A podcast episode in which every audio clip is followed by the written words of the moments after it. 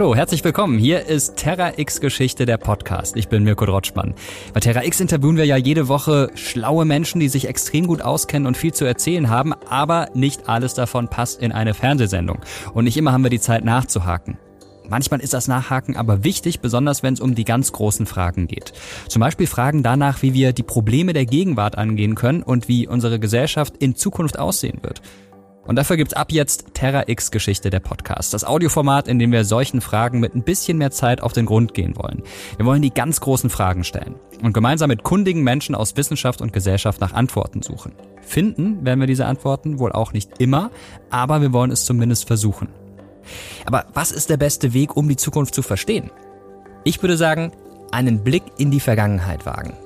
Klar ist natürlich, dass sich Geschichte nicht eins zu eins wiederholt, aber vieles, was uns in der Gegenwart beschäftigt und uns auch in Zukunft beschäftigen wird, das hat irgendwann mal angefangen. Und oft lohnt es sich, einen Blick in die Geschichte zu werfen, um ein komplexes Thema besser erfassen zu können. Sei es auch nur, um zu lernen, dass die Menschen in früheren Epochen oft vor ganz ähnlichen Problemen standen, wie wir heute und sich ganz ähnliche Fragen gestellt haben. Nur wer die Vergangenheit kennt, hat eine Zukunft. Das ist ein kluges Zitat, kommt aber nicht von mir, sondern passend zur heutigen Episode von dem Gelehrten Wilhelm von Humboldt. Heute geht es bei uns nämlich um das Thema Bildung. Spätestens seit Beginn der Corona-Pandemie wird ja wieder viel über das Bildungssystem diskutiert. Zu unflexibel wäre es, nicht digital genug, nicht ausreichend vorbereitet für die Herausforderungen der Gegenwart und so weiter und so fort. Es wird nicht nur debattiert, was es mit jungen Menschen macht, wenn sie ihre Klassenkameradinnen und Klassenkameraden nur noch auf dem Bildschirm sehen, sondern auch vermehrt darüber, dass zu wenig Geld in Bildung gesteckt wird. Die Entwicklungsorganisation Oxfam geht so weit, von der größten Bildungskrise seit 100 Jahren zu sprechen. Wir fragen uns heute in dieser Folge, was hatten Menschen in der Vergangenheit an der Bildung ihrer Zeit auszusetzen? Gab es Bildungskrisen auch schon in früheren Jahrhunderten? Und wenn ja, waren sie vielleicht sogar so etwas wie Motoren, die langfristig zu Reformen und zu einem besseren Schulsystem geführt haben? Gehören Krisen oder zumindest wahrgenommene Krisen zum Bildungssystem dazu? Und was können wir daraus für unsere Gegenwart mitnehmen? Und bei der Antwort auf diese Fragen werden mir drei Menschen helfen, die alle eine eigene Perspektive auf Bildung mitbringen. Nämlich der Bildungshistoriker Andreas Oberdorf, die Journalistin Eva Schulz und die Publizistin Marina Weißband. Aber bevor wir in die Geschichte einsteigen, will ich mal zusammenfassen, was alles am jetzigen, an unserem aktuellen Bildungssystem in Deutschland kritisiert wird. Und ich kann euch schon mal vorwarnen, das ist ziemlich viel. Die Struktur des Unterrichts ist ein Punkt. Wechselweise zu frontal oder nicht frontal genug. Die Lehrpläne schlecht durchdacht, nicht zeitgemäß. Dass die Infrastruktur deutscher Schulen veraltet ist, wurde im vergangenen Jahr deutlich, als digitale Lernplattformen reihenweise abstürzten, wenn sich ganze Jahrgänge von zu Hause aus eingeloggt haben. Die Digitalisierung ist auch ein ganz großes Thema, wenn es um die Relevanz des vermittelten Wissens geht. Da muss man fairerweise anmerken, dass es schwierig ist, Schülerinnen und Schüler angemessen auf die digitale Welt von morgen vorzubereiten. Denn ganz klar, die kennt noch niemand. Als ich selbst zur Schule gegangen bin, gab es zum Beispiel noch keine sozialen Medien und kein YouTube. Das wurde erst im Jahr erfunden, in dem ich mein Abi gemacht habe.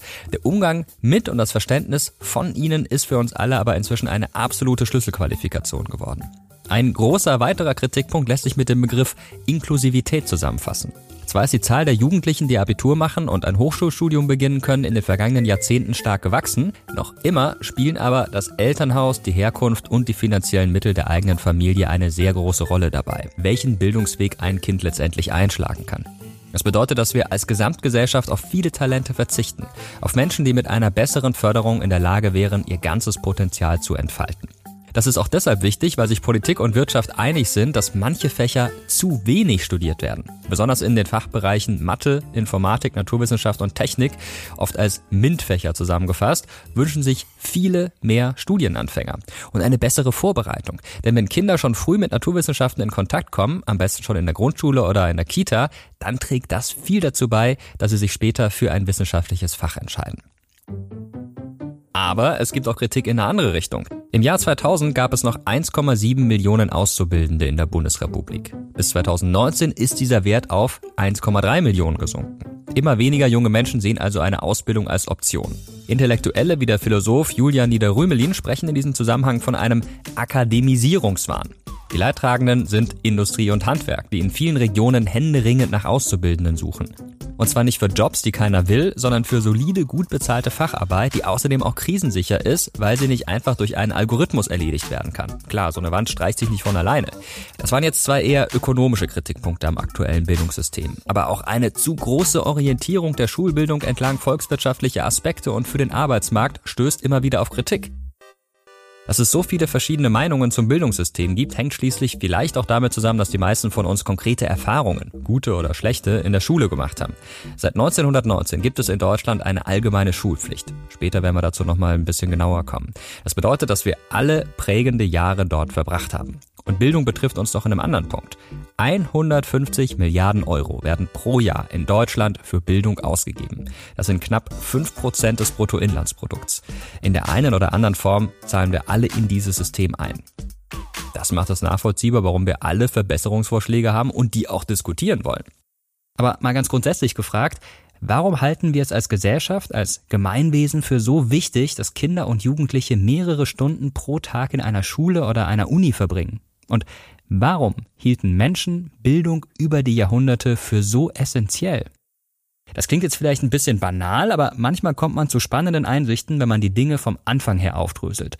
Und wir haben genau die richtige Person, die uns erklären kann, was Bildung eigentlich ist, was sie mit uns anstellt und weshalb sie für uns alle ein wichtiges Thema sein sollte. Es geht bei Bildung nicht um Wissen.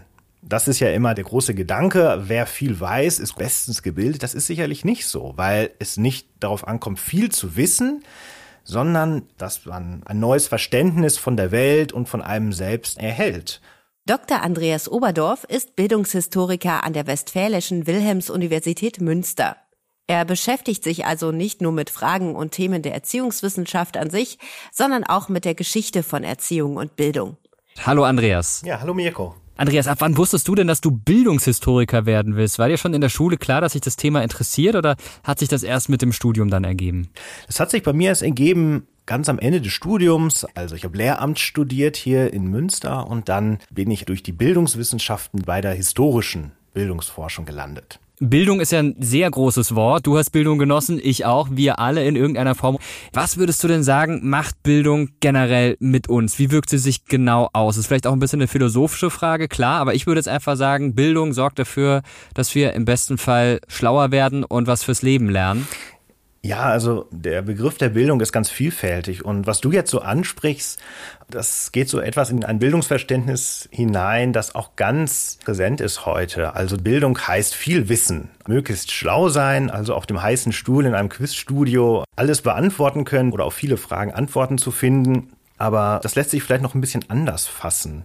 Grundsätzlich lässt sich nämlich sagen, dass Bildung ja ganz häufig als ein Veränderungsprozess erstmal beschrieben werden kann. Also da geht es schon ins Philosophische herein, wie du äh, richtig gesagt hast. Ein Veränderungsprozess, der in einem Menschen selbst, in einem Individuum selbst stattfinden kann und eben dadurch angestoßen wird, dass ein Mensch irritiert wird von seiner Umwelt, von der Welt, die ihm umgibt und dass er sich da irgendwie von gestört fühlt und Fragen stellt. Die Bildungstheorie spricht hier auch von einem transformatorischen Prozess, da der Mensch in seinem Bildungsprozess seine Einstellungen und sein Verständnis ändert von sich selbst und auch von der Welt. Und dadurch kommt er zu neuen Einsichten und Einstellungen. Also so lässt sich vielleicht Bildung recht simpel erstmal äh, beschreiben, gar nicht als Anhäufung von Wissen, sondern als ein Veränderungsprozess, der in einem Menschen selbst stattfindet. Andreas sagt hier was ganz Wichtiges. Wenn wir zur Schule gehen, lernen wir nicht nur kleine Wissenseinheiten, Grammatik, Dreisatzrechnung, chemische Formeln, historische Jahreszahlen und so weiter, auch die Kompetenz zum eigenständigen Wissenserwerb. Also selbstständig etwas zu recherchieren, ist nur ein Teil des Ganzen. Im besten Fall gelangen wir durch Bildung zu einer anderen Einstellung zu uns selber. Unsere bisherigen Annahmen über uns und die Welt werden ein kleines Stück weit erschüttert. Andreas spricht von Irritation und im Endeffekt beginnen wir uns als eine Person zu verstehen, deren Weltbild nicht hermetisch abgeriegelt ist, sondern sich immer weiterentwickeln kann. Und idealerweise verankert Bildung in uns auch ein Selbstbewusstsein, dass wir mit neuen, unerwarteten Dingen umgehen können, weil wir die Fähigkeit haben, an Herausforderungen zu wachsen. Okay, soweit zumindest die Theorie.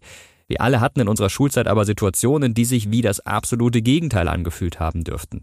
Die vergessene Hausaufgabe, die vermasselte Klassenarbeit, das Fach, zu dem wir keinen Zugang gefunden haben, egal wie oft wir es auch versucht haben. Bei mir war das Mathe. Schule kann ein ziemlich harter Job sein, der Enttäuschungen und ein schlechtes Selbstwertgefühl mit sich bringt. Und manchmal, und das ist ziemlich traurig, kann Unterricht auch zum Gefühl führen, dass wir versagen und von einem bestimmten Themenbereich die Finger lassen sollten. Aber vielleicht wird jetzt verständlicher, warum Bildung so ein wichtiges Thema ist und warum Bildungsexpertinnen und Experten Alarm schlagen, wenn Kinder schlecht betreut werden, wenn sie mit schlechten WLAN oder gar keinem WLAN ausgestattet sind, wenn sie mit überforderten Lernplattformen zu kämpfen haben. Insgesamt gesehen verbringen wir nur ein paar Jahre in der Schule, in der Ausbildung oder an der Uni, aber die prägen uns ein ganzes Leben lang. Wenn du dir unser Bildungswesen in den vergangenen Jahrhunderten anschaust, hat sich das mit der Zeit sehr stark verändert oder siehst du da auch gewisse Kontinuitäten, die sie seit Jahrhunderten vielleicht durchziehen? Ja, natürlich gibt es starke Veränderungen. Also das Bildungssystem hat sich ganz stark in den letzten Jahrzehnten und auch Jahrhunderten gewandelt. Wenn wir auch von einem Bildungssystem erst so seit den letzten 200 Jahren sprechen können, Vieles ist aber auch gleich geblieben, zum Beispiel die Idee der Schule. Und ich denke, da werden wir auch noch darauf zu sprechen kommen, dass sie auch schon wirklich alt ist. Neben Kontinuitäten vor allem auf institutioneller Ebene, ne, also die Schule, gibt es dann eben auch immer Veränderungen, Reformen und Krisen. Und was da konkret wichtig war für frühere Generationen in der Bildung, worauf die geschaut haben, worauf sie geachtet haben, das haben wir für euch mal zusammengefasst und hier gibt's einen kurzen Überblick. Über die meiste Zeit der menschlichen Vergangenheit dürften Kinder und Jugendliche alles Nötige von den Menschen in ihrer unmittelbaren Umgebung gelernt haben. Jagen, Handwerk und irgendwann auch Keramik und Ackerbau wurden so von einer Generation an die nächste weitergegeben.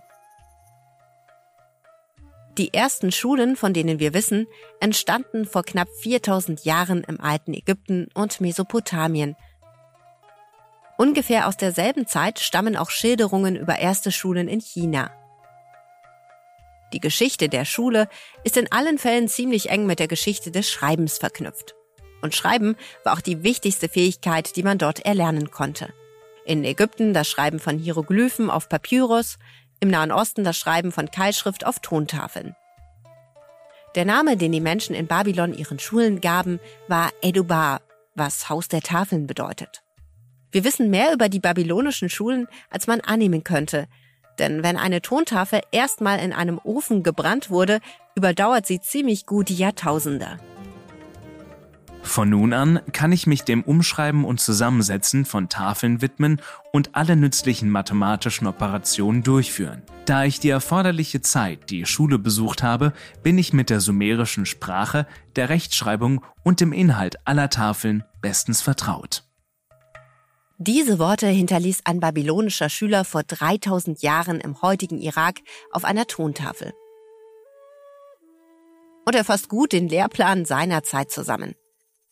Lesen, Schreiben und ein bisschen Rechnen lernte übrigens nicht nur die Oberschicht, sondern auch die Kinder von Handwerkern und Kaufleuten, zumindest wenn ihre Eltern das Geld hatten, um den Lehrer zu bezahlen. Wenn wir einige Jahrhunderte in die Zukunft und ungefähr 1500 Kilometer nach Norden springen, landen wir im alten Griechenland. Viele Begriffe, die wir heute noch verwenden, stammen aus der griechischen Bildung der Antike. Etwa Gymnasium oder Pädagogik. Das Gymnasium war anfangs ein Ort der körperlichen Ertüchtigung. Der Pädagogos war ursprünglich ein Sklave, der den Sohn seines Herrn in die Schule begleitete. Alles in der griechischen Bildung dreht sich um die Polis, den Stadtstaat. An dessen Spitze stehen die männlichen Vollbürger, die Handel betreiben, sich politisch betätigen und im Kriegsfall Waffen tragen und die die einzigen sind, die eine schulische Bildung erfahren. Ausgeschlossen bleiben Männer ohne volles Bürgerrecht, Sklaven und Frauen. Sogar der griechische Begriff für Erziehung und Bildung, Paideia, leitet sich vom Wort Pais ab, was Knabe bedeutet. Während zum Bildungsplan von Jungen aus der Oberschicht nicht nur Lesen und Schreiben, sondern auch Geographie, Musik, Sport und Philosophie gehören, lernen Mädchen im eigenen Heim vor allem die Dinge, die sie für ein Leben als Ehefrau vorbereiten. Kochen, nähen und weben. Eine Ausnahme stellt das antike Sparta dar. Nicht nur wird Bildung hier vom Staat bereitgestellt, spartanische Mädchen lernen auch ähnliche Dinge wie ihre männlichen Altersgenossen. Lesen und schreiben, Ringkampf und Speerwerfen. Was die patriarchalischen Gesellschaften im restlichen Griechenland zutiefst befremdet, begründen die Spartaner militaristisch. Nur starke, gebildete Frauen können gute Mütter für die Soldaten der Zukunft sein. Ein Schultag im alten Rom zu Zeiten des Kaisers Hadrian beginnt um 6 Uhr morgens. In den letzten Jahrhunderten haben die Römer viel von den Griechen übernommen. Auch bei ihnen bringt ein Pädagogos die Kinder zur Schule. Wie jeden Morgen bezahlt er den Lehrer im Voraus. Die Jungen entstammen alle der Mittelschicht, die sich das Lehrgeld leisten kann. Der Nachwuchs der Oberschicht hat eigene Tutoren und lernt im eigenen Heim. Auch in Rom sind Mädchen vom Unterricht ausgeschlossen. In reicheren Familien ist es aber keine Seltenheit, dass die Mädchen wie die Jungen von Privatlehrern unterrichtet werden. Ob sie nun die Mittel- oder Oberschicht unterrichten, eines haben viele Lehrer gemein. Sie sind freigelassene Sklaven, oft aus den Städten Griechenlands. Ihr Status hindert sie aber nicht daran, mit harschen Methoden für Disziplin zu sorgen. Welches Recht hast du, mich zu stören, abscheulicher Schulmeister, von Jungen und Mädchen gleichermaßen gehasster Mann? Bevor die kammtragenden Hähne die Stille gebrochen haben, lärmst du schon mit wilden Schimpfwörtern und Hieben. Der Dichter Martial, von dem diese Zeilen stammen, beschwert sich darüber, vom Wüten des Lehrers geweckt worden zu sein. Zwar halten die Einwohner Roms Bildung für wertvoll, diejenigen, die sie vermitteln, stehen aber in keinem hohen Ansehen. Und auch viele Wissensinhalte, die uns heute wichtig sind, zum Beispiel Naturwissenschaften und höhere Mathematik, finden wenig Beachtung und werden als die Domäne von Handwerkern oder gebildeten Sklaven gesehen. Wichtig sind Lesen, Schreiben und ein bisschen Rechnen. Wenn die Eltern reich genug sind, kommen später noch lateinische und griechische Literatur, Mythologie und Geschichte hinzu. Eines hat die Bildung in Rom mit der in den griechischen Stadtstaaten gemeinsam. Sie ist zutiefst urban. Schulen gibt es nur in den Städten, nicht auf dem Land, wo 70 bis 80 Prozent der Bevölkerung leben und arbeiten.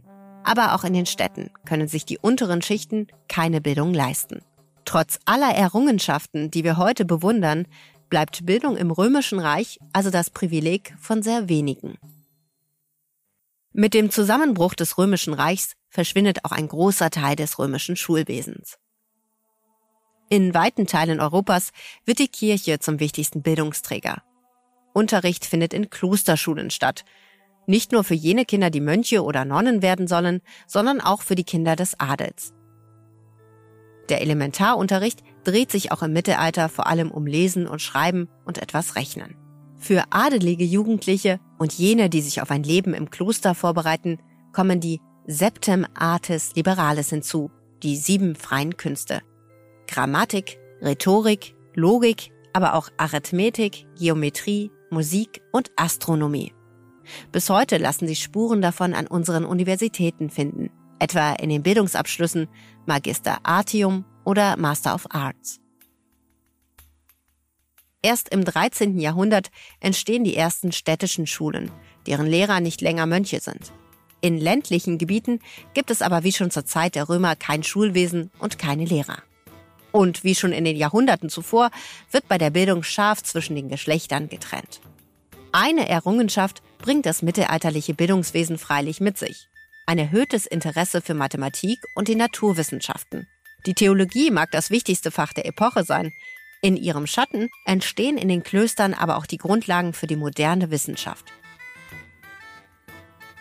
Die Renaissance, die Entwicklung des Bankwesens, die Kunst Leonardos oder die Arbeiten Galileos sind allesamt Produkte eines Prozesses, der im Mittelalter beginnt. Dieser Prozess beschleunigt sich gewaltig mit der Erfindung des Buchdrucks. Die Flut der Druckprodukte spielt nicht nur eine Rolle bei der Verbreitung des Humanismus und der Reformation, sie sorgt auch dafür, dass das weiterhin bedeutende Latein im Bildungswesen nach und nach von den jeweiligen Landessprachen abgelöst wird. Im Wettstreit zwischen Protestantismus und Katholizismus legen beide Konfessionen größeren Wert auf Bildung und schaffen neue Schulen, in denen Priester in der Volkssprache unterrichten. Einer dieser Priester ist der tschechische Geistliche Johann Amos Comenius. Ein Protestant, der immer wieder aufgrund seines Glaubens verfolgt wird und dem es trotzdem gelingt, zu einem der bedeutendsten Pädagogen des 17. Jahrhunderts zu werden. Comenius ist der Autor eines der ersten weit verbreiteten Schulbücher und er hat für seine Zeit radikale Vorstellungen davon, wie Bildung auszusehen hat. Sein Idealbild ist die freundliche Schule ohne Zwänge, die die Befähigungen jedes Kindes berücksichtigt. Er fordert zudem als einer der ersten die Erziehung von Mädchen und Frauen und eine Schulpflicht für alle Kinder. Eine vollkommen ihrem Zweck entsprechende Schule nenne ich die, welche in Wahrheit eine Menschenwerkstatt ist, in der alle, alles, allseitig, omnes, omnia, omnino lernen sollen. Nicht aus jedem Holze lässt sich ein Merkur schnitzen, sagst du. Ich antworte, aber aus jedem Menschen ein Mensch. Bis zur Einführung der allgemeinen Schulpflicht in ganz Deutschland wird es noch 200 Jahre dauern. Aber zwischen 1600 und 1800 beginnen deutsche Staaten damit, eine Verpflichtung zum Schulbesuch einzuführen. Und allmählich entstehen auch die ersten Schulen auf dem Land, in denen die Kinder von Bauern und Handwerkern zumindest grobe Fähigkeiten im Lesen und Schreiben beigebracht bekommen. Ganz große Sprünge macht das Bildungswesen in Mitteleuropa dann im 19. Jahrhundert. Indirekt verantwortlich Napoleon Bonaparte. Über ein Jahrzehnt lang feiern seine Armeen Siege gegen die absolutistischen Staaten und legen schonungslos die Menge der alten ständischen Ordnung offen. Die traumatischste Niederlage für das Königreich Preußen vollzieht sich im Oktober 1806 in der Schlacht bei Jena und Auerstedt. Sie führt dazu, dass der preußische Staat die Hälfte seines Staatsgebietes verliert. Aber auch dazu, dass bei König und Adel die Bereitschaft für umfassende Reformen entsteht.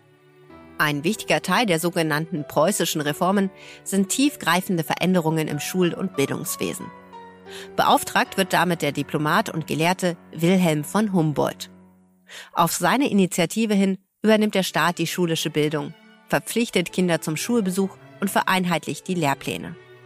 Statt einer Vielzahl von kirchlichen, städtischen und privaten Bildungseinrichtungen entsteht das mehrgliedrige Schulsystem mit Volksschule, Gymnasium und Universität, das in den nächsten Jahren in vielen deutschen Staaten kopiert wird und das wir bis heute kennen. Humboldts eigenes Bildungsideal geht noch weiter und zielt darauf, mündige Bürger zu erziehen. Dies begründet Humboldt auch mit dem Nutzen, der dem Staat durch eine umfassende Allgemeinbildung seiner Bürger entsteht. So schreibt er in einem Brief an den preußischen König, es gibt schlechterdings gewisse Kenntnisse, die allgemein sein müssen und noch mehr eine gewisse Bildung der Gesinnungen und des Charakters, die keinem fehlen darf. Jeder ist offenbar nur dann ein guter Handwerker, Kaufmann, Soldat und Geschäftsmann, wenn er an sich und ohne Hinsicht auf seinen besonderen Beruf ein guter, anständiger, seinem Stande nach aufgeklärter Mensch und Bürger ist. Auch wenn Wilhelm von Humboldt nicht all seine Ziele verwirklichen konnte, wirken die von ihm angedachten Reformen bis heute im deutschen Bildungswesen nach.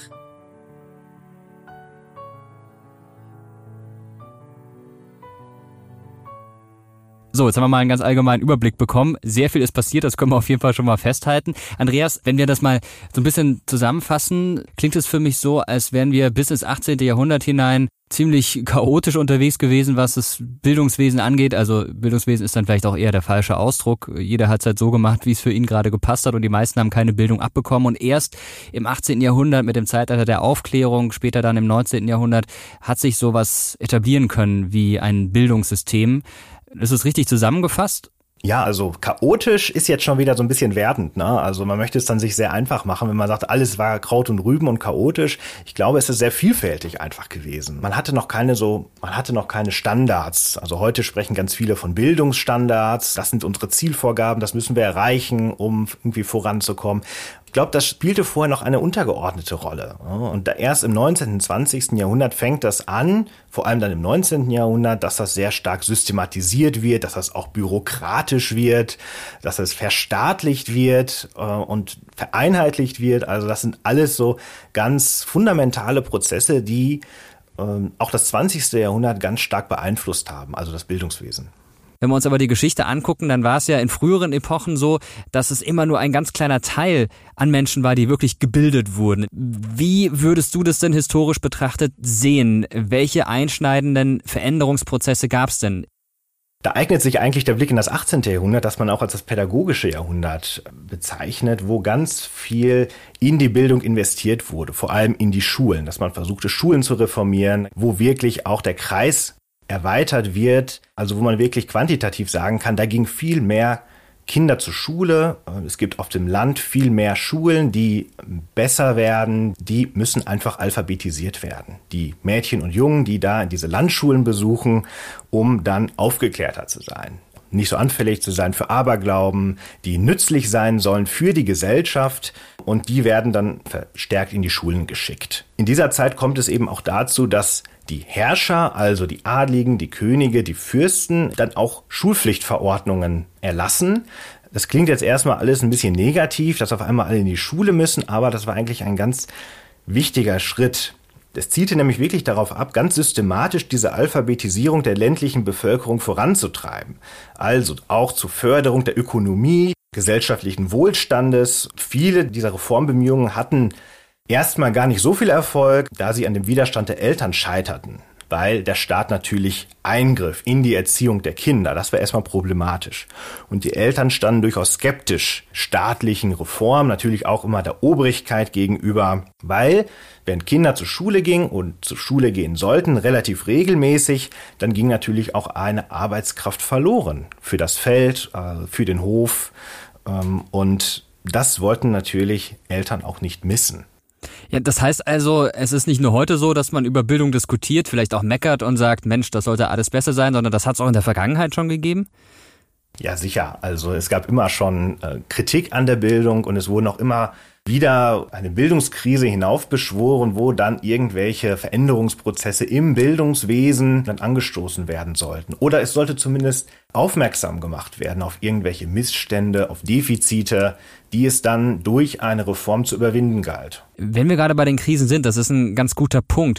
Krisen können ja einiges bewirken. Auch die Pandemie zum Beispiel bewirkt gerade, dass wir einen ordentlichen Schub haben in der Digitalisierung. Vieles, was lange verschlafen wurde, wird jetzt nachgeholt. Auch vergangene Krisen haben immer wieder positive Dinge hervorgebracht, neben all dem Negativen.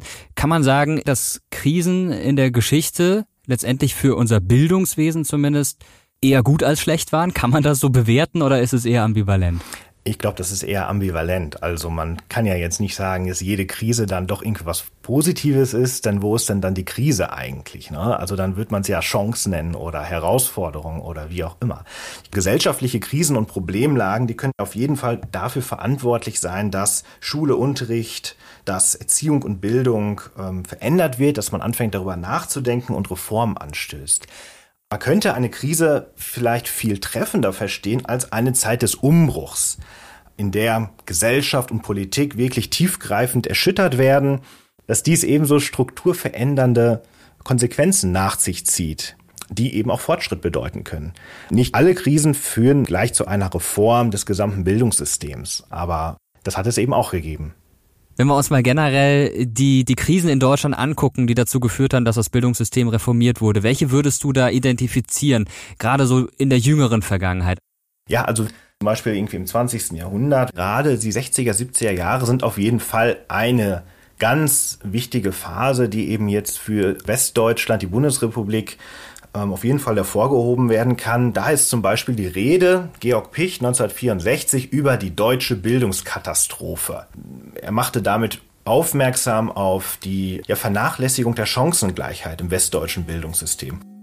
Die sogenannte Bildungskatastrophe der 1960er Jahre ist noch gar nicht so lange her. Die Debatte um sie geschieht an einem ganz interessanten Punkt in der deutschen Geschichte. Das Atomzeitalter hat begonnen. Alles wird automatischer und auch die ersten Computer tauchen auf. Alles Entwicklungen, die gut ausgebildete Fachkräfte erfordern. Aber während in anderen Ländern Europas bis zu 20 Prozent eines Jahrgangs Abitur machen, sind es in Westdeutschland in den 1960er Jahren nur um die 6 Prozent. Und das in einem Land, das sich sehr viel auf seine Erfinder und Patente einbildet. Auch die mittlere Reife erreichen deutlich weniger Jugendliche als in den Nachbarländern. Dass gleichzeitig gerade im Bildungsbereich gespart wird, prangert 1964 der Philosoph und Pädagoge Georg Picht in einer Reihe von Aufsätzen an. Er spricht von einem, Zitat, nationalen Notstand auf dem Felde des Bildungswesens, der langfristig zu einem Systemkollaps führen könne. Pichts Warnungen vor der Bildungskatastrophe werden in der ganzen Gesellschaft diskutiert.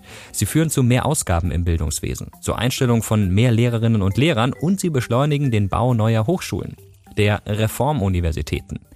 Die sind aus heutiger Perspektive nicht unbedingt schön anzuschauen, weil sie innerhalb weniger Jahre mit viel Beton hochgezogen werden, aber sie stehen für einen gesellschaftlichen Aufbruch und sie füllen auf der Landkarte die leeren Flecken zwischen den bisherigen Traditionsuniversitäten.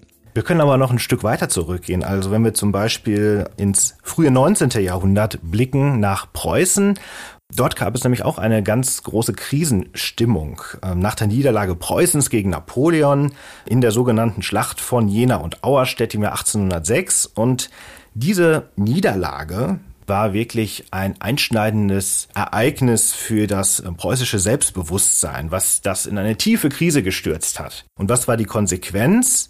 Man versuchte, diese militärische Niederlage zu kompensieren mit einem ja, Reform auf einer anderen Ebene, eben nicht im Militär oder im engeren Sinne in der Politik, sondern man versucht es in der Wissenschaft und durch die Förderung der Wissenschaft eben diese Niederlage zu kompensieren. Für die Zeitgenossen sind Krisen natürlich furchtbar. Im Rückblick erscheinen sie aber oft als wichtige Momente, an denen ein bisheriger Kurs korrigiert und Schritte zur Bewältigung wichtiger Probleme unternommen werden. In der Krise zu Beginn des 19. Jahrhunderts entschloss sich der preußische König zu einem mutigen Schritt nach vorne und beauftragte Wilhelm von Humboldt mit umfassenden Reformen, die zu einer zeitgemäßen Bildung im Königreich führen sollten. Aus dieser Krise heraus wird das Bildungssystem reformiert, erweitert. Es hat wissenschaftsbildungspolitische Konsequenzen. Ja, Andreas, vielen Dank für die Einblicke in die Geschichte unserer Bildung und für den kurzen Abriss einer doch sehr langen Zeit. Und wir stellen fest, vieles von dem, über das wir heute diskutieren, hat es auch schon vor einer ganzen Weile gegeben. Danke dir. Ja, vielen Dank, Mirko. An dieser Stelle hier könnten wir uns zurücklehnen und sagen, jo, super. Erst hatten nur wenige Menschen Zugang zur Bildung, dann immer mehr und inzwischen beginnt die Hälfte der jungen Menschen ein Hochschulstudium. Wunderbar. Ist es nicht ein Beispiel für den unaufhaltsamen Gang des Fortschritts und die Geschichte der Bildung nicht, zumindest insgesamt gesehen, trotz aller Krisen sowas wie eine Erfolgsgeschichte? Hm, hier müssen wir ein bisschen aufpassen, dass wir die Dinge nicht zu sehr vereinfachen. Offensichtlich hat sich Bildung über die vergangenen Jahrhunderte in eine Richtung entwickelt, die wir in der Gegenwart gut finden. Das heißt aber nicht, dass es zwangsläufig passieren musste. Und weiterhin gibt es Menschen, die in unserem Bildungssystem benachteiligt werden. Und für diejenigen, die von solcher Benachteiligung betroffen sind, ist es erstmal unerheblich, welche Fortschritte es in den vergangenen Jahrhunderten gab oder in den vergangenen Jahrzehnten. Ja, und einiges über die Bildungs- und Sozialpolitik in der Gegenwart verraten kann mir sicher mein nächster Studiogast, auf die ich mich schon sehr freue, nämlich die Journalistin Eva Schulz. Es gibt Umfragen in der Bevölkerung, die eigentlich ein relativ geschlossenes Bild zeigen, dass Deutsche mit ihrem Bildungssystem aus der Außensicht, denn es werden ja oft die Leute befragt, die gar nicht mehr selber drinstecken, ne, die Generation 18 plus. Aber die sagen alle, so wie das jetzt ist, sollte das eigentlich nicht bleiben. Eva Schulz ist Moderatorin und Reporterin. Sie ist die Frontfrau des Podcasts Deutschland 3000, eine gute Stunde, in der sie sich mit wechselnden Gästen aus ganz verschiedenen Bereichen, von Pop bis Politik, über politische und gesellschaftliche Themen unterhält. Eva, hallo erstmal. Hallo Mirko. Eva, wenn du an deine Schulzeit zurückdenkst, welche Erinnerungen hast du daran? Hast du so das Gefühl, du wurdest damals gut auf das Leben danach vorbereitet? Ich habe tatsächlich ganz schöne Erinnerungen an meiner Schulzeit. Also ich bin gerne zur Schule gegangen. Im Münsterland war das, in Nordrhein-Westfalen, so auf dem platten Land. Bin da immer mit dem Bus hingefahren in eine verhältnismäßig kleine Schule, wo wirklich so jeder jeden und jede kannte. Die Lehrer und die Schüler haben sich auf dem Schulhof gegrüßt. Also ich habe damals irgendwie Schülerzeitungen machen wollen und sofort hat sich ein Deutschlehrer gefunden, der das unterstützt hat und sowas sowas. Ich weiß nicht, ob man das im Nachhinein auch noch mal ein Stück idealisiert, aber meine Schulzeit war wirklich schön und ich habe mich dadurch auch ganz gut auf den Rest des Lebens vorbereitet. Manchmal denkt man sich ja so, warum lerne ich sowas wie Steuern zahlen nicht in der Schule oder Steuererklärungen machen? Steuern zahlen mache ich natürlich, aber Steuererklärungen finde ich schon anstrengend. Aber ansonsten ähm, ist das eigentlich ganz gut gewesen für mich. Wenn ich jetzt so bei mir zurückgucke auf meine eigene Familiengeschichte, dann war ich schon einer der ersten in meiner Familie, der aufs Gymnasium gegangen ist. Meine Eltern waren mhm. gar nicht auf dem Gymnasium, haben später auch nicht studiert. Wie war das denn bei dir in der Familie? Kommst du aus so einem klassischen Akademikerhaushalt oder wie ich eher aus so einer Arbeiterfamilie? Ich komme auch aus einem Haushalt, mein Vater hat Hauptschulabschluss und meine Mutter Realschulabschluss. Hm. Und ich ja, war tatsächlich die erste, auch so in der erweiterten Familie, die studieren konnte und durfte. Und ich, ja, ich glaube, durfte ist das Schlüsselwort, weil bei meiner meiner Mutter war es tatsächlich so, die hätte gerne, ich glaube, was wollte sie werden, Modezeichnerin ähm, machen wollen oder so und dann eine Ausbildung und dann noch ein Studium. Und da haben ihre Eltern, Arbeiterhaus, hat gesagt, nee, also Mädel, du machst mal schön eine Ausbildung und was sicheres. Also es war wirklich keine Option. Und bei mir war es jetzt dann so, dass irgendwie, glaube ich, alle froh und stolz waren, ach cool, jetzt äh, geht das Kind an die Uni, aber es war auch nicht so, dass sie gesagt haben, oh, ich muss dann jetzt aber. Ich habe erst rückblickend gemerkt, dass ich auch gar nicht wusste, wie sucht man denn jetzt die richtige Uni aus, eben weil ich das gar nicht im Umfeld hatte. Ne? Ich wusste nicht, wie finde ich raus, was ich studieren will und welcher Ort dafür perfekt ist. Das musste man sich dann so ganz komisch, ja, irgendwie so selber ergoogeln damals und aneignen, aber da gab es auch keine Hilfestellung für. Das ist auch ein Thema, über das wir hier im Podcast schon gesprochen haben. Die Frage, wer bekommt welche Bildung, das hat sich ja dann schon mit der Zeit gewandelt. Immer mehr Leute bekommen eben eine höhere Bildung, gehen länger auf die Schule. Wie beobachtest du das? Findest du das gut? Also gerade auch mit Hinblick darauf, dass es inzwischen fast normal ist, Abitur zu machen? Oder siehst du das auch mit Sorge, diese Entwicklung? Nee, das sehe ich überhaupt nicht mit Sorge. Es gibt ja Studien und Untersuchungen, die zeigen, dass jedes weitere Jahr Schulbildung auch eine erhebliche Steigerung des Auskommens, also des Gehalts, das man nachher verdient, ausmacht. Deswegen finde ich, das sollte eigentlich jedem und jeder vergönnt sein in Deutschland, dass sie so viel Bildung bekommen, wie sie gerne hätten eigentlich, ne? Und wie sie anstreben. Ich glaube eher, dass das Problem ist, dass diese verschiedenen ähm, Schulformen, die wir haben, zum Teil ja krass stigmatisiert sind. Also die Hauptschule zum Beispiel gibt's inzwischen auch gar nicht mehr in allen Bundesländern, aber da haben wir bei Deutschland 3000 auch schon Filme drüber gemacht, mit was für Vorurteilen die Leute belastet sind oder immer wieder konfrontiert werden, die diese Schulen abschließen. Ich glaube, in ganz Europa gibt es nur drei Länder, die noch diese verschiedenen Schulformen so haben wie wir in Deutschland, nämlich Schweiz und Österreich. Und alle anderen haben längst ein anderes System, wo in der Regel die Kinder viel länger gemeinsam zur Schule gehen als bei uns. Wir haben in dieser Folge auch schon festgestellt, dass es immer wieder auch Krisen waren, die den Anlass gegeben haben für radikale Änderungen im Bildungswesen mhm. in den mhm. vergangenen 200, 300 Jahren. Jetzt Jetzt sind wir gerade wieder in einer Krise, in der Pandemie. Siehst du eine Notwendigkeit, dass sich ähm, wirklich eklatant was ändert bei uns im Bildungssystem? Und wenn ja, was muss sich ändern? Ich glaube, diese Notwendigkeit war auch schon vor der Pandemie da, aber die Pandemie hat sie noch mal sehr viel sichtbarer gemacht. Das eine ist die ganze Frage nach der Digitalisierung. Also, wir haben gesehen über jetzt sehr viele Monate, wie weit zurück der Bildungsstandort Deutschland in Sachen Digitalisierung war und das trotz Maßnahmen wie ähm, das sagt vielleicht dem einen oder der anderen was, der Digitalpakt Schule, der schon vor Jahren von der aktuellen äh, GroKo verabschiedet wurden und dann vor allem aufgrund bürokratischer Hürden gar nicht abgerufen wurde. Also, da wurden Milliarden von Euro bereitgestellt von Bund und Ländern für Digitalisierungsprojekte in den einzelnen Schulen. Aber es war so schwierig, da ranzukommen, dass bis heute nur ein Viertel der Gelder, die in der Corona-Pandemie auch nochmal aufgestockt wurden, überhaupt abgerufen worden sind. Was dann auch noch in der Krise sichtbar wurde, ist, wie ungerecht das Bildungssystem ist, weil es so stark von der Herkunft, vom sozioökonomischen Hintergrund abhängt. Zum Beispiel, wenn man in die ALG 2, also Hartz-IV-Haushalte guckt, da haben nur ein Bruchteil der Kinder Zugang zu einem eigenen Laptop, gutem WLAN und zum Beispiel auch ein eigenes Zimmer, in das sie sich zurückziehen könnten, um zu lernen. Und wenn du auf einmal Wochen und Monate am Stück die Schule komplett von zu Hause bestreiten musst, dann wird das nochmal sehr viel relevanter, als es das war vor der Pandemie, als alle sich im Klassenzimmer getroffen haben. Und das ist auch ein ganz interessanter Punkt, der uns gar nicht so sehr unterscheidet von unseren Vorfahren vor 100 oder 200 Jahren. Da haben diejenigen gute Bildung genossen, die auch gut betucht waren, Eltern hatten, die im Bürgertum unterwegs waren, die Geld hatten. Und heute ist das zumindest stückweise, du hast es gerade schon angesprochen, auch gar nicht so anders, zumindest wenn es dann um eine höhere Bildung geht. Was müsste denn passieren, dass sich daran wirklich was ändert? Also wenn man sich anguckt, wo so die Unterschiede sind, bei Bildungsgerechtigkeit, äh, man, man wirft immer sehr schnell alles in einen Topf, aber ich glaube, man muss da vor allem drei Kategorien trennen. Es sind zum einen der Bildungshintergrund der Eltern, der immer noch in Deutschland wirklich einen extremen Einfluss darauf hat, was du selber für eine Bildungskarriere machen kannst. Also, dass du und ich beide studiert haben, haben wir auch gerade schon gesagt, ist statistisch extrem unwahrscheinlich gewesen, weil immer noch über die Hälfte der Studentinnen und Studenten in Deutschland selber Akademikereltern haben. Und wenn man sich dann mal vor Augen führt, dass in Deutschland aber weniger als 20 Prozent der Bevölkerung überhaupt AkademikerInnen sind, dann wird einem klar, was für ein Missverhältnis das alleine ist.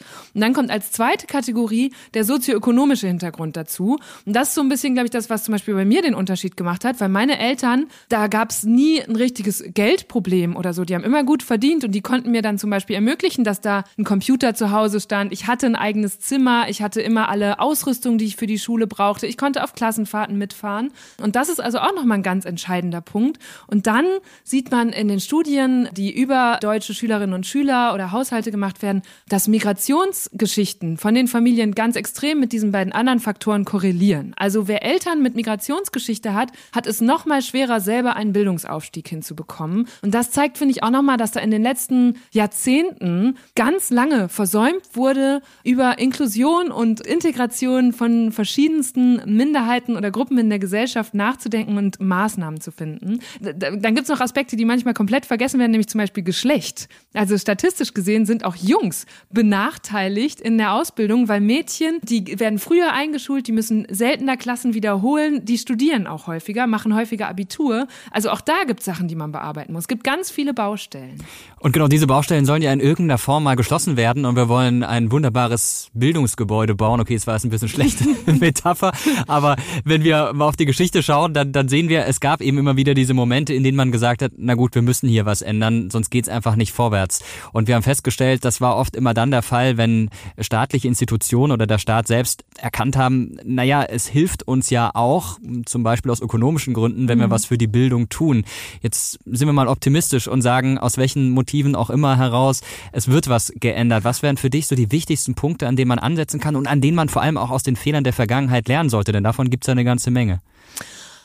Also, wir haben gerade ja schon kurz über Digitalisierung gesprochen. Ich glaube, das ist ein ganz, ganz wichtiger Punkt. Wir müssen gucken, dass unsere Schulen modernisiert werden. Und ich glaube, dann ist es auch nochmal so eine ganz ideelle Ebene, Mirko, ne? Weil du und ich wurden noch ausgebildet für ich sag mal, dann, als wir auf dem Gymnasium waren, haben die vielleicht gesagt, ja, okay, diese Kinder sollen mal studieren gehen und das bereitet die dann auf ein Berufsleben vor. Heute muss man eigentlich ausbilden für Berufe, die wir noch gar nicht kennen, weil all das so schnell, ne, äh, ganze Berufsbilder verschwinden gerade, andere werden in den nächsten 20, 30 Jahren erst aufkommen. Und ich glaube, dass man sich heutzutage darauf einstellen muss, wenn man heute einen Abschluss macht, egal welchen, dass man wahrscheinlich nicht ein Leben lang den gleichen Beruf macht, sondern dass man alle paar Jahre sich neu ausrichten kann, zumindest, wenn man da auch Bock drauf hat vielleicht sogar muss, je nach Branche. Die Digitalisierung wird von vielen als eine der ganz großen Herausforderungen gesehen, wenn es um die Bildung von morgen geht. Zum einen, weil sich durch sie der Arbeitsmarkt immer schneller verändert. Eine McKinsey-Studie von 2017 kam zu dem Ergebnis, dass fast ein Drittel der aktuellen Arbeitsplätze bis zum Jahr 2030 durch Automatisierung und Digitalisierung überflüssig werden könnte. Das heißt nicht, dass keine neuen Arbeitsplätze entstehen, aber es bedeutet, dass der feste Arbeitsplatz vom Berufsanfang bis zur Rente, wie ihn frühere Generationen noch kannten, seltener wird. Und dass wir alle uns auf eine Arbeitswelt im Wandel gefasst machen müssen. Stichwort lebenslanges Lernen. Zum anderen bringt die Digitalisierung zwar viele Chancen mit sich, verstärkt aber auch schon bestehende Benachteiligungen im Bildungswesen. Nicht alle Kinder und Jugendlichen in der Bundesrepublik leben in Familien, die sich Internet, gutes WLAN oder regelmäßig einen neuen Laptop leisten können. Aber all diese Faktoren werden immer wichtiger für den individuellen Bildungserfolg. Spätestens seit Beginn der Corona-Pandemie entscheiden sie maßgeblich darüber, ob jemand überhaupt Zugang zur Bildung hat. Selbst wenn Kinder und Jugendliche Zugang zum Netz haben, bedeutet das nicht, dass sie automatisch damit umgehen können. Das Stichwort hier ist digitale Teilhabe, also nicht nur Inhalte im Netz zu konsumieren, sondern sie auch einordnen zu können, zu verstehen, welche Informationen richtig und welche falsch sind und vielleicht auch zu lernen, selbst Inhalte zu gestalten, statt einfach nur anderen zuzuschauen. Die digitale Welt von morgen konfrontiert uns aber nicht nur mit neuen Apps, einem Überfluss an Informationen und Fake News, sie erfordert auch ganz neue Soft Skills. Mehr Flexibilität, mehr Kommunikations- und Teamfähigkeit, mehr Kreativität und die Fähigkeit, Probleme zu lösen, die es bisher noch gar nicht gab. Um diese Kompetenzen zu vermitteln, reicht es nicht aus, jedem Schüler ein iPad in die Hand zu drücken. Auch neue Schulfächer wie Informatik oder Medienkompetenz decken sie nur teilweise ab. Viele Menschen, die sich mit Digitalisierung beschäftigen, sehen den Schlüssel für eine bessere Bildung deshalb gar nicht so sehr im digitalen selbst. Sie fordern stattdessen einen Unterricht, der demokratischer ist. Schülerinnen und Schüler stärker mit einbezieht und sie mehr zum eigenständigen Denken und Handeln ermutigt. Denn genau das sind Qualifikationen, die in Zukunft wichtig sein werden und die uns kein Algorithmus abnehmen kann. Und eine Person, die uns nicht nur etwas zur Digitalisierung, sondern auch zur Bildung in einer digitalen Welt erzählen kann, die haben wir jetzt zu Gast, nämlich Marina Weißband. Ich halte es in einer digitalisierten Welt für zentral, dass junge Menschen handeln lernen. Das heißt, dass sie lernen, sich Ziele zu setzen und diese Ziele zu erreichen. Marina Weißband ist Diplompsychologin und Publizistin. Von 2011 bis 2012 war sie politische Geschäftsführerin der Piratenpartei Deutschland. Seit 2014 leitet sie für den Verein Politik Digital das Projekt Aula, welches sich für demokratische Praktiken und Kompetenzen von Jugendlichen einsetzt. Marina, erste Frage an dich. Weshalb ist digitale Teilhabe denn so ein wichtiges Thema? Digitale Teilhabe im 21. Jahrhundert ist einfach nur ein anderes Wort für Teilhabe. Unsere Welt ist nun mal digitalisiert, das heißt, ohne digitale Teilhabe habe ich überhaupt keine Teilhabe. Wir haben mit dem Buchdruck diese riesige kulturelle Revolution namens Aufklärung losgetreten, wo plötzlich eine Person zu ganz vielen Personen sprechen konnte. Was wir jetzt erleben, ist eine Art zweite Welle der Aufklärung, weil wir jetzt nicht einfach nur den Buchdruck haben und damit die einer zu viele Kommunikation, sondern mit dem Internet haben wir die viele zu viele Kommunikation. Jeder von uns trägt in der Tasche eine Art Druckerpresse Deluxe und wir können jederzeit uns informieren und zu anderen kommunizieren. Und das zu lernen, das müssen wir in der Schule auf jeden Fall beginnen. Jetzt haben wir auf der einen Seite diese enormen Möglichkeiten, die die Digitalisierung mit sich bringt, aber auf der anderen Seite natürlich auch neue Herausforderungen.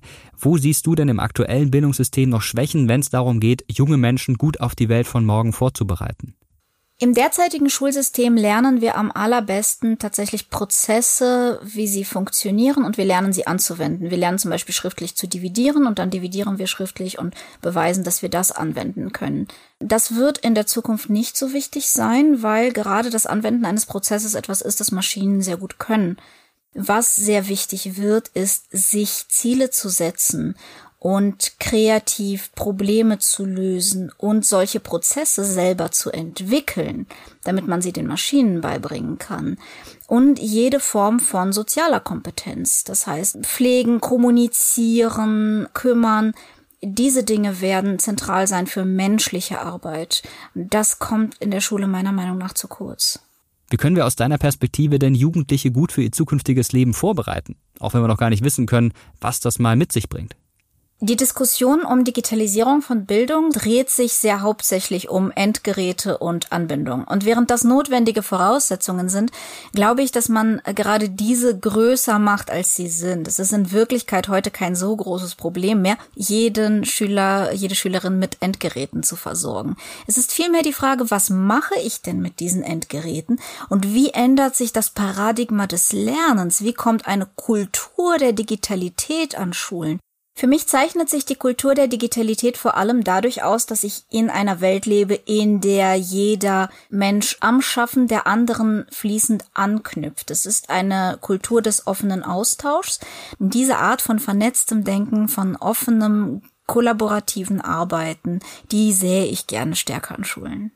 Und da sind wir an Organisationsentwicklungsprozessen, da sind wir an Expertisen, da sind wir an neuen Definitionen davon, was Autorität ist und wer wie wozu lernt. Und äh, das ist der viel größere Prozess, über den meiner Meinung nach noch viel zu wenig gesprochen wird. Wie Bildung in Zukunft aussehen wird, das können wir natürlich noch nicht wissen. Wir können aber alle ein Stück weit dazu beitragen, wie sie sich entwickeln wird. Nämlich indem wir das Gespräch mit anderen suchen. Unseren Freunden, unseren Nachbarn oder auch den Abgeordneten, die für uns in den Parlamenten sitzen. Und wir können darüber diskutieren, was gute Bildung ist und wie sie besser gemacht werden könnte. Wenn wir heute was gelernt haben, dann, dass Bildung uns alle interessieren sollte und dass es Sinn ergibt, sich über sie, natürlich in zivilem Ton, mit Argumenten, zu streiten. Und dass unter Umständen ein Gefühl von Krise auch positive Auswirkungen haben kann, weil erst dadurch Anreize entstehen, etwas zu verändern. Ja, ich hoffe, ihr hattet ein kleines bisschen Spaß dabei, mit uns einen Blick auf die Vergangenheit, auf die Gegenwart und vielleicht auch auf die Zukunft der Bildung zu werfen und vielleicht konnten wir auch euer Verständnis davon ein Stück weit transformieren.